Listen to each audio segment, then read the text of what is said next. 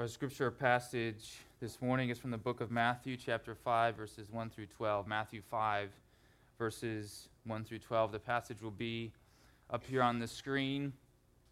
If you have a Bible, we definitely encourage you to pull that out and follow along with us. If you don't have a Bible, grab one of the blue Bibles in the basket in front of you. I looked up the page number, then totally forgot. I think it's 898. If it's not that, then you can find it, I'm sure. Uh, but try 898 and see where that gets you in the blue Bibles.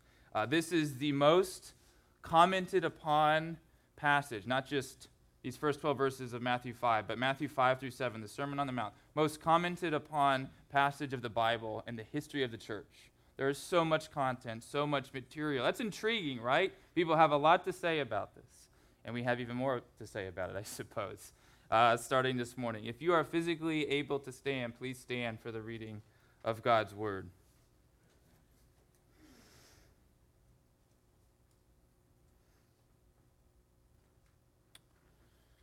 Matthew chapter 5, starting in verse 1. Seeing the crowds, he, that is Jesus, went up on the mountain.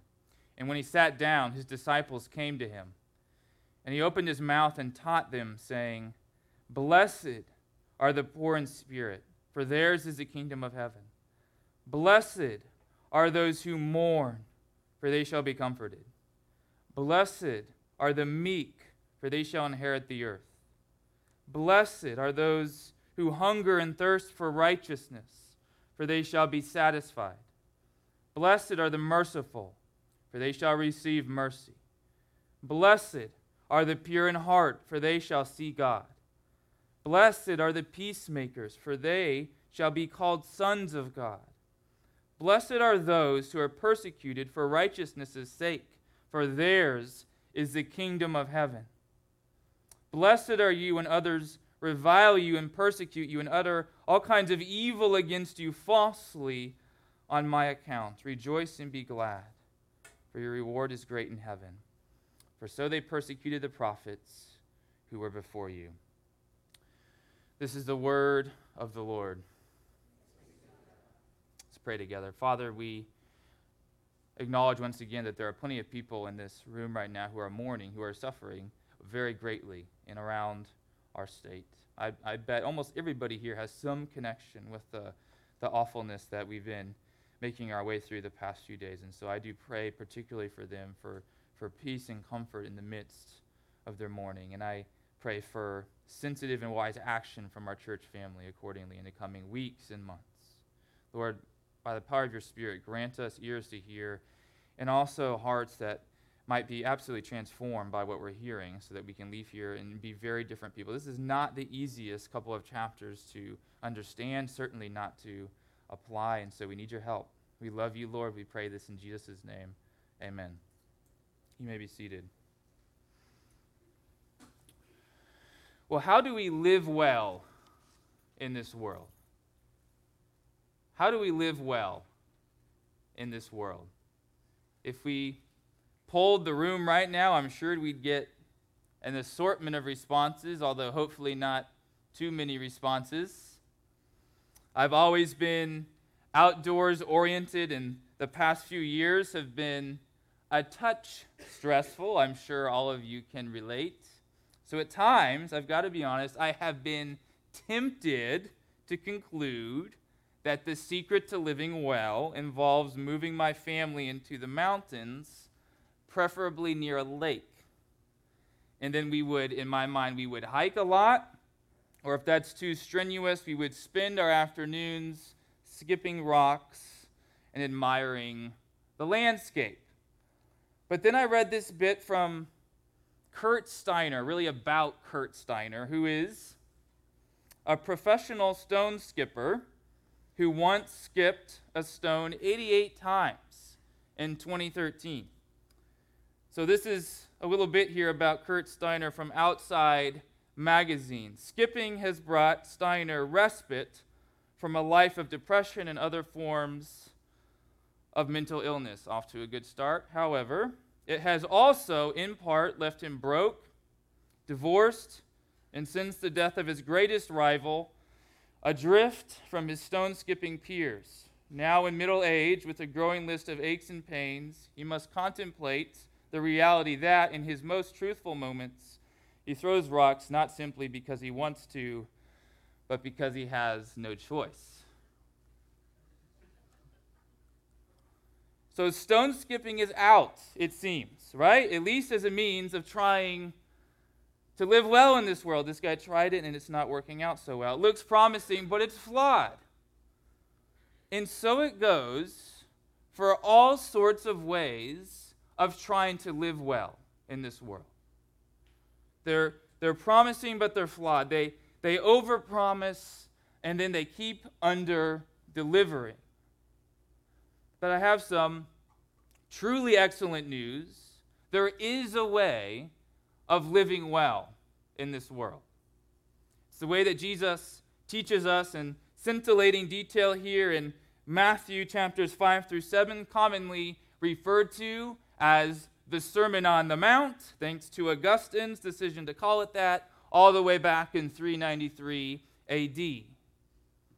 Six weeks ago, in our fall launch, when we were doing our fall launch Sunday at the beginning of the semester, we said, as Tyler alluded to, that our theme for this year is transformation, emphasizing that being a disciple involves a lifelong journey in which we become more and more like Jesus. Yes, there's a point at which we are called when we begin to follow Jesus. That's what we often talk about as conversion, but then as we follow Jesus, he actually reorients us missionally and morally, in large part by giving us new affections for himself and new affections for the people around us that are created in the image of God. Thus, the moral reorientation that we find in Matthew chapters 5 through 7, Jesus' most extensive teaching recorded for us in Scripture on what we might call his kingdom values. If you're looking for a little bit on Jesus' kingdom values, well, here you go. So, first, the disciples are called by Jesus and given a new mission to follow him and ultimately be made into fishers of men. You can see that in Matthew chapter 4. And then Jesus teaches them how to live. The disciples were Jesus' primary sermon audience, although, as we'll see, there were crowds of additional people who apparently were hearing what he was saying. So they're called, and then Jesus shows them how to live in this world. And then Jesus actually ends up sending his disciples in Matthew chapter 28 to make more disciples once they've experienced a certain amount of transformation and better understand what it means for people to be a part of God's kingdom family. It's awfully difficult to call other people into something you haven't personally experienced and don't understand. You didn't think that, that book outlines could preach, but we are, we are absolutely cooking right now as we consider the implications of where the Sermon on the Mount is situated in the book of Matthew. The sermon is, is post call, signaling to us that the values and the exhortations contained in this sermon are mainly for those who are a part of God's kingdom family and experiencing its power.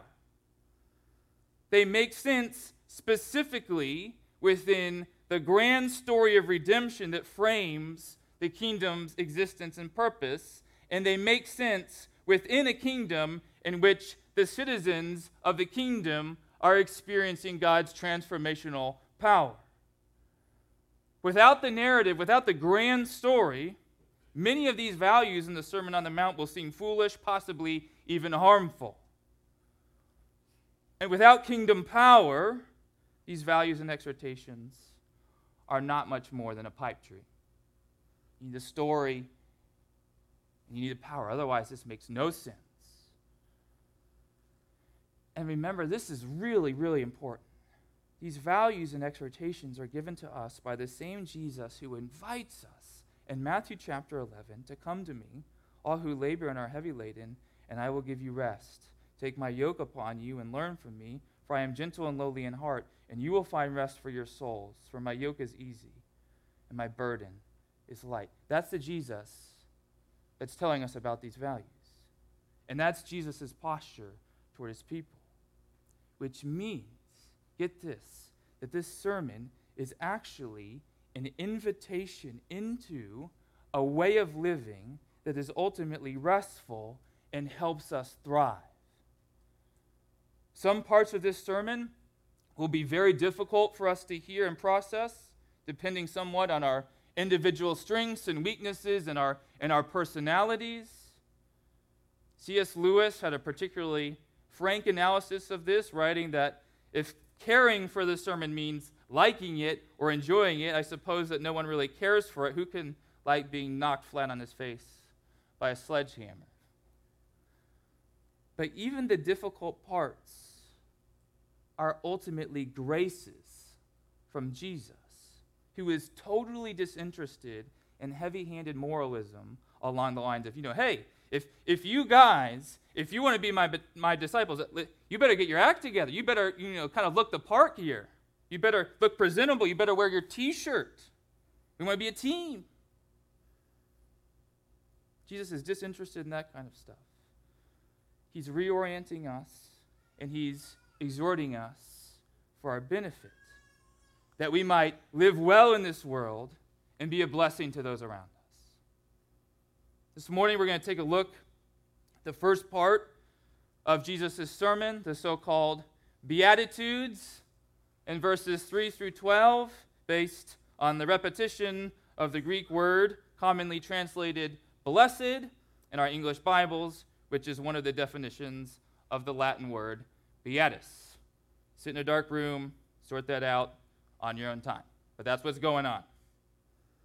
We'll make our way into the Beatitudes, really just the first three Beatitudes this morning. We'll make our way into the Beatitudes by considering the following two reflections. Number one, living well is not what you think.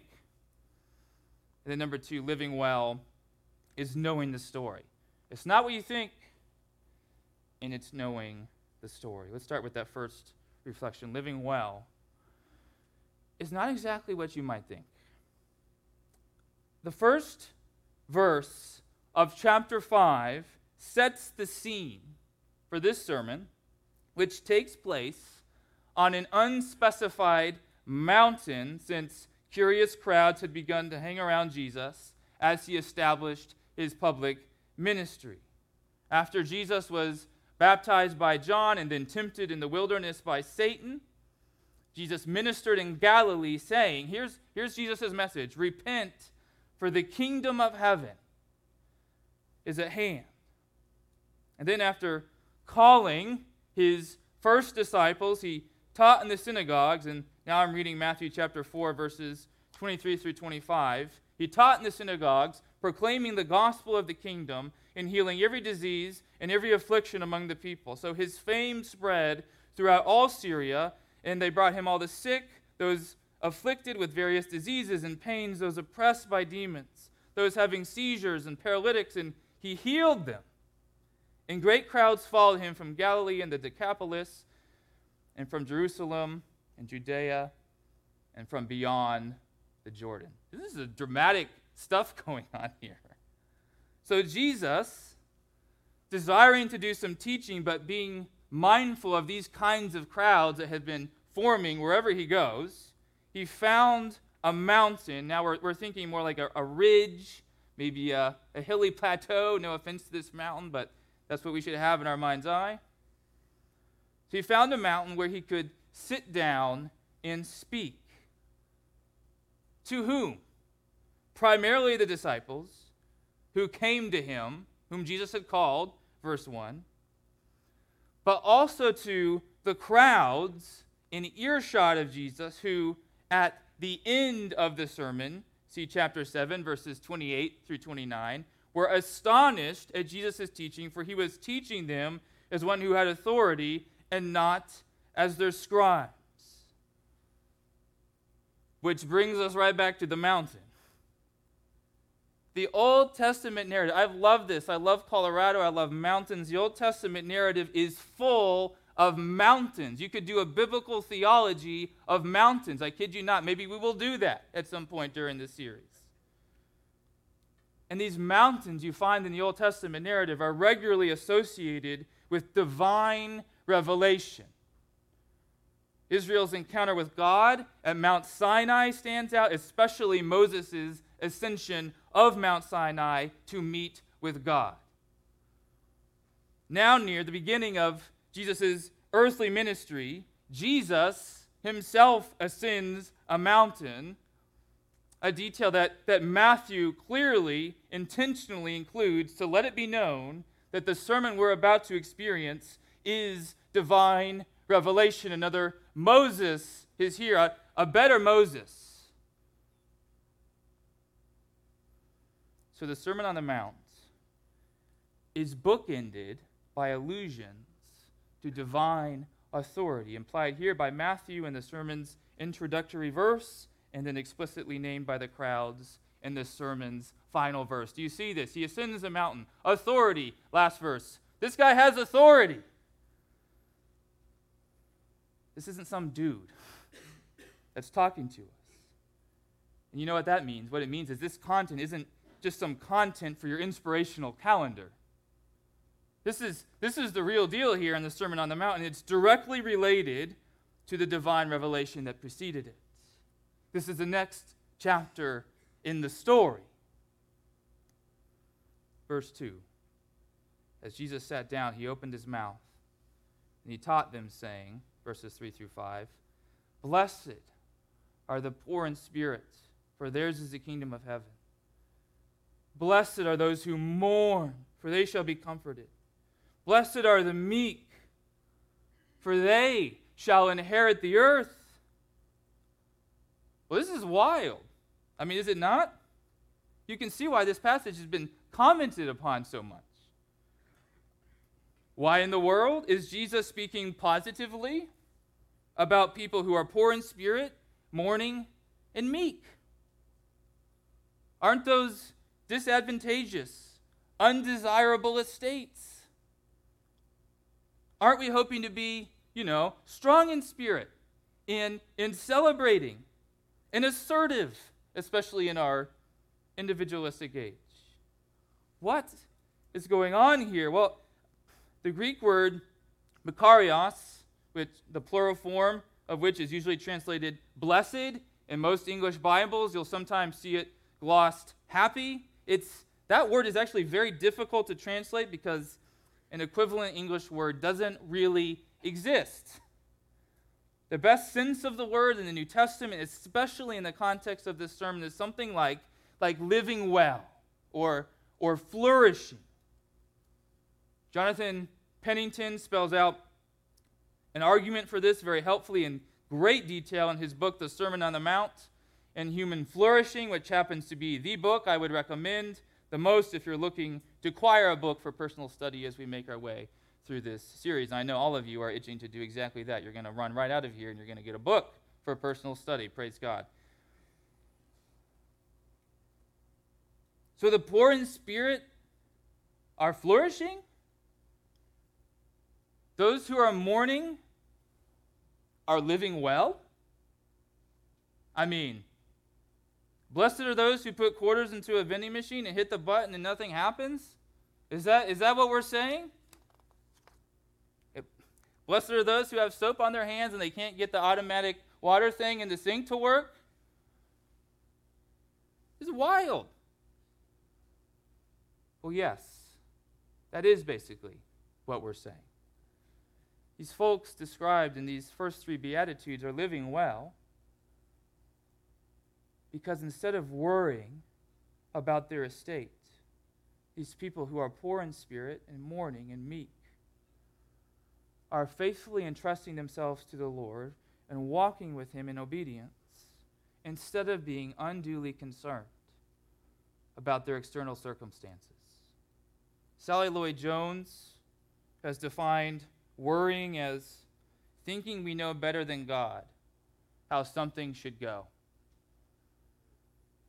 And the folks described here in these first three Beatitudes are doing the opposite. They are leaning into God concerning how things are going.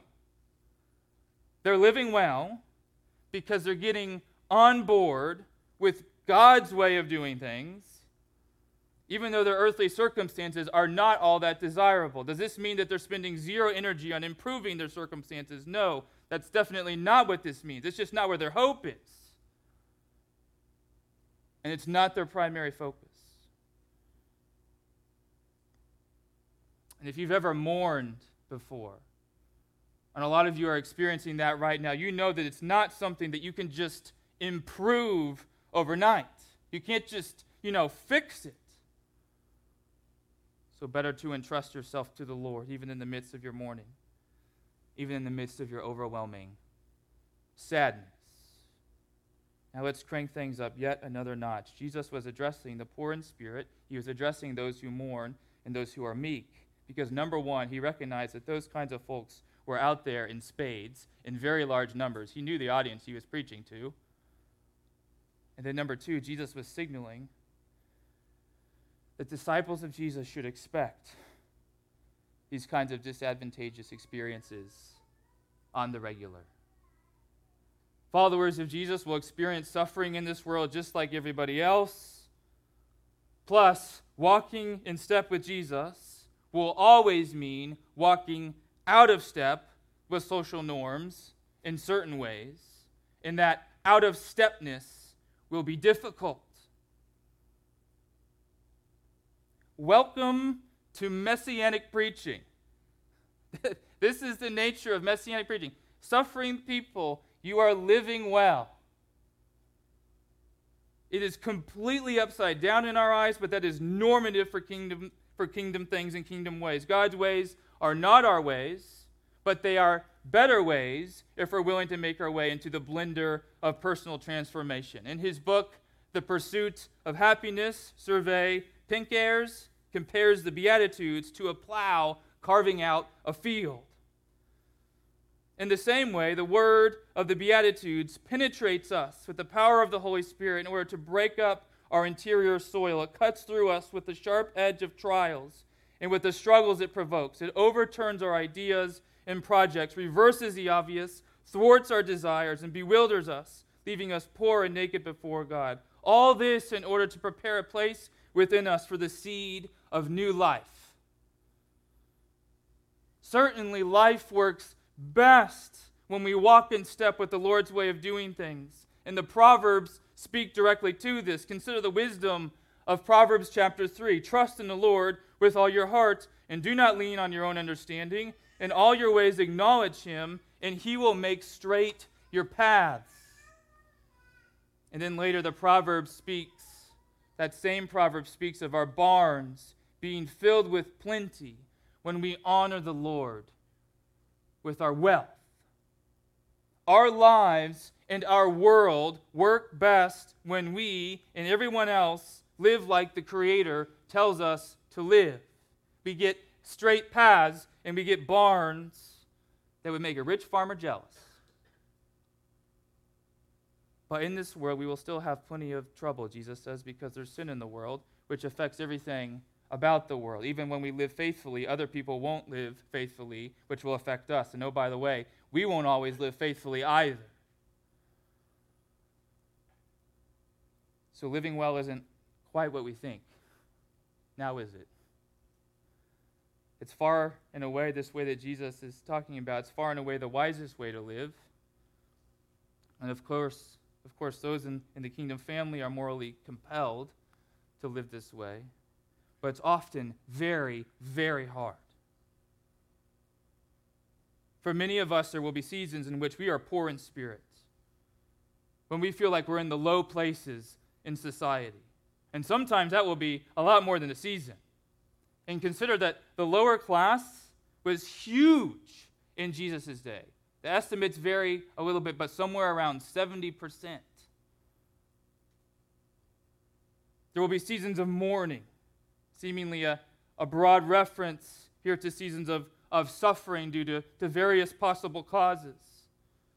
We will live with a, a meek, probably best translated, humble posture which, you know, isn't necessarily the most effective way to get on top or gain power or accumulate wealth. That's not what you're going to see in the books. At times, we might even feel like we're getting walked upon by those who aren't as interested in prioritizing the needs of other people and deferring to the Lord Almighty. And yet, we're living well. According to Jesus, we're living wisely. This has got to be a balm for those of us here with, with difficult lives who, who feel like we are struggling or, or maybe even in this, this pit. Yes, this kind of logic, it's kind of upside down to us. Yes, it even feels a little bit ironic. But it is encouraging news to those of us who are following Jesus and find the journey to be a little bit complicated, to say the least. It doesn't mean that our earthly circumstances will change overnight, they might not ever change.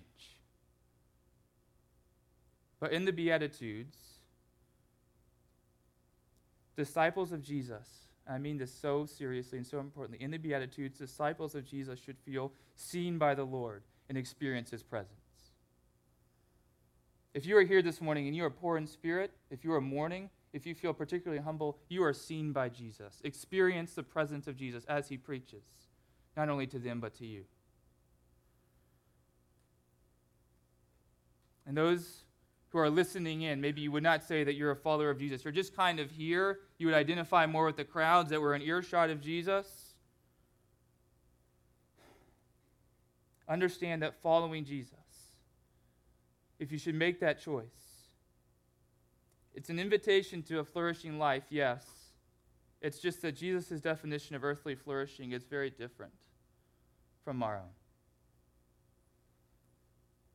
And this is why prosperity theology, to quote my three year old daughter, makes me want to puke.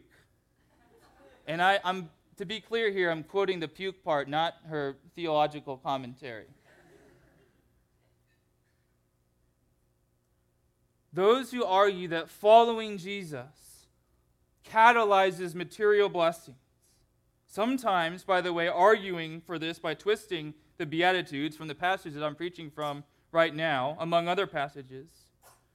Those who are arguing that kind of thing are putting a foot on the chest of those who are already hurting, and they are misleading people who are listening in, who are thinking about following Jesus.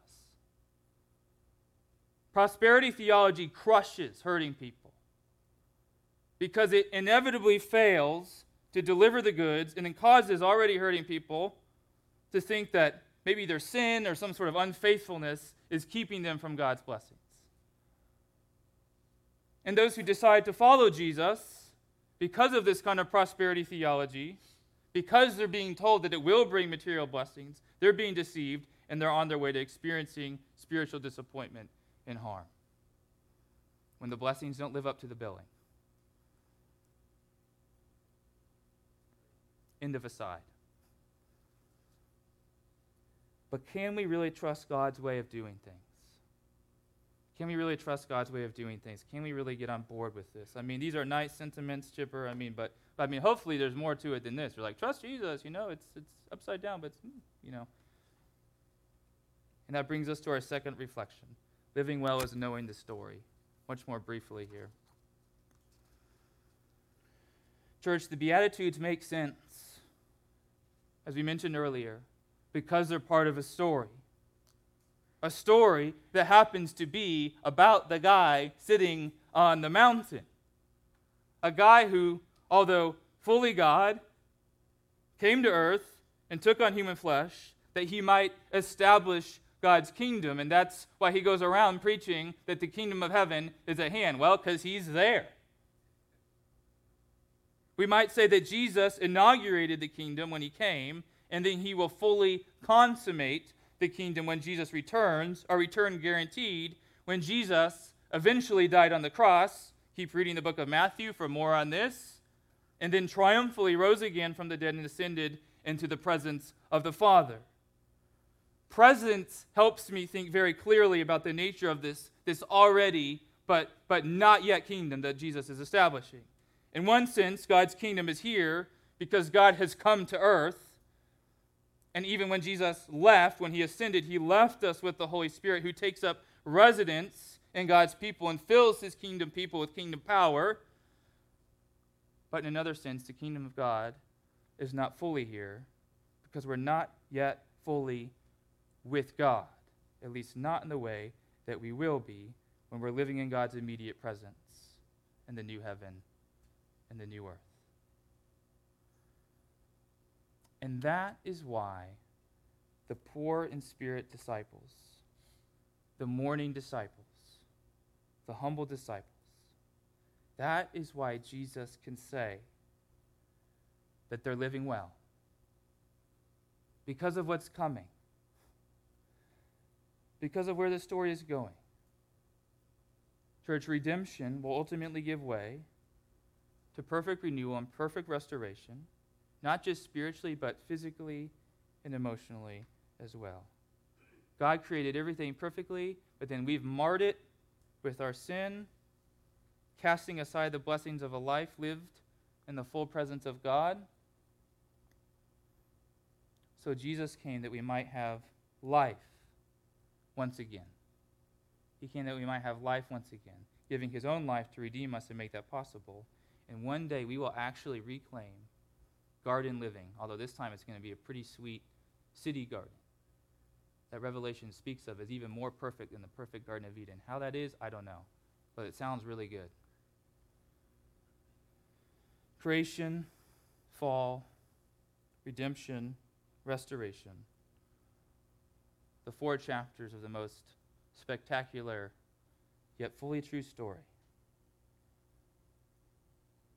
And this is where it really gets good, and this is where we'll basically end. And accordingly, those who are poor in spirit are, in a sense, flourishing. Because, verse 3, theirs is the kingdom of heaven. When that kingdom is consummated, they will get the full experience. They will get it in all of its glory and beauty and perfection. Those who mourn are flourishing because they will be comforted. Comforted by the Lord's presence and peace with them now, even as we go through this sermon, but fully and perfectly comforted later in the full presence of a God who presides over a new city with no more mourning. Those who are humble are flourishing because they will inherit the earth. There's a bit of there's a bit of zip to that one, right? I mean, don't call it a comeback. Those those folks who seem insignificant right now, they are very significant in God's eyes, and they are going to inherit the fully renewed and restored world. There's people on the margins getting stepped over and ignored right now who are going to be absolutely rocking it one day in the new heaven and the new earth. But these, these are words of grace, aren't they? Words that, that promise some real comfort now, partly because of what's coming later. Jesus does, does not turn a blind or, or callous eye towards suffering people as if you know future kingdom benefits are all they really need. I mean, you know, just deal with it because the next part's going to be great. And you see him ministering very, very sacrificially to people, even in Matthew chapter 4. So he does that, but then he also says, check out what's coming. Look what's on its way. And man, that future stuff can really preach. It has so much power to encourage disciples and reframe the way that we see our world and what it means to live well. This is why we must teach church and present the full story. This, this way of living, these, these ethics that we're, we're going to hear about as we make our way through the Sermon on the Mount. None of it makes sense without the story. Yes, of, of course, we, we tell people, you know, to quote the Apostle Paul, who was himself passing along information, we tell people that Christ died for our sins in accordance with the Scriptures, and that he was buried, and that he was raised on the third day in accordance with the Scriptures, and that he appeared to Cephas and then to the 12. We tell people that, but then what happened before that? And then what's coming what's coming after that? What's the story? It's so so important. Teaching the whole counsel of God, the, the, the full biblical narrative is so crucial. Let me leave you with one question before we end. It's like, get practical, man. This is what, what are we doing here? Here we go. Here's one thing, at least. Followers of Jesus, are you really living in this story? With this story in mind? Does your life make sense in light of this four chapter story? And what evidence do you have for your answer? Does your life scream, or maybe depending on your personality, at least powerfully whisper, right? Creation, fall, redemption, restoration. Does your life speak that story? Does it make sense in light of those chapters? Your values and decisions and lifestyle make sense in light of this narrative? Are you willing to be different? Seeing as competing narratives in any time and in any space never match up perfectly with the biblical narrative? Or are you trying to mold the biblical narrative into the likeness of something that's more culturally or politically expedient? Does your life make sense in light of this story? Or are you trying to mold it into something else? And if you're here this morning and frankly you identify more with the crowds, if you do not know what to think of this, and you're just listening and you're like, I don't know, at some point we had a Greek word and I don't know, should he even mention that? That's that's kind of presumptuous. I mean, if you're if you're here and you're like, whoa, this what is going on? My invitation to you would be, please stick with us. I hope that you will keep walking with us and asking questions as we make our way through this sermon. And one day I hope that you will embrace Jesus Christ, repenting of your sin. For the kingdom of heaven, as Jesus says, is at hand. Amen.